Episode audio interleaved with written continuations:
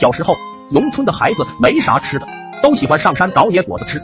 那天，我和两个小伙伴上山去找杨梅，杨梅没找到，无意间发现了一个小山洞，三人都非常好奇，商量了一下，就决定进去探险。进去了之后，发现山洞不怎么的大，里面有一个小平台，平台上面放着一个盒子。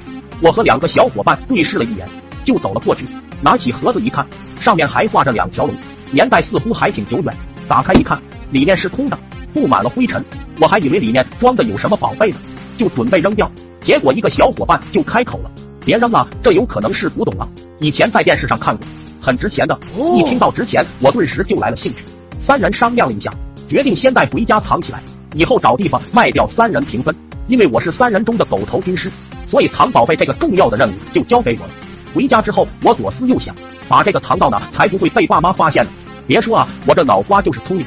那时候的屋子前面都会伸出一点，我们这管这个叫房檐，想必你们那里也是这么叫的吧？我就把这个宝贝盒子用蛇皮袋包起来，藏到我家房檐下面，真是个好地方呀！不出意外的话，我不说谁也找不到。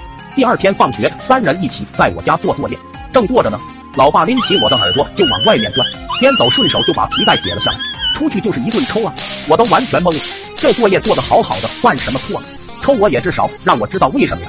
两个小伙伴也呆了，我想他们肯定是羡慕了，毕竟这样的待遇他们很少能享受到。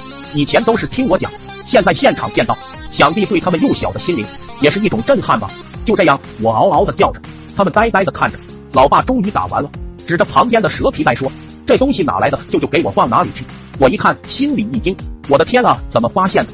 为什么要还回去啊？还有为什么要打我啊？就因为这个盒子吗？到底什么情况？不过纵使心里有再多疑问，我也不敢问出口了，就拿着盒子和两个小伙伴一起还了回去。之后没两天，我们三个小伙伴就莫名其妙的的发烧。老爸不知道在哪请的人，弄了一碗米用布蒙着，在我头上绕了几圈，也不知道是干啥的。这件事就这么过了。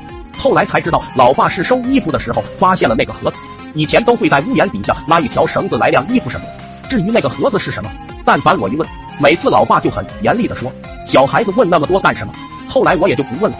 所以这么多年，我一直不知道那盒子到底是什么盒子。为什么拿盒子就会打我？为啥山上会有个山洞？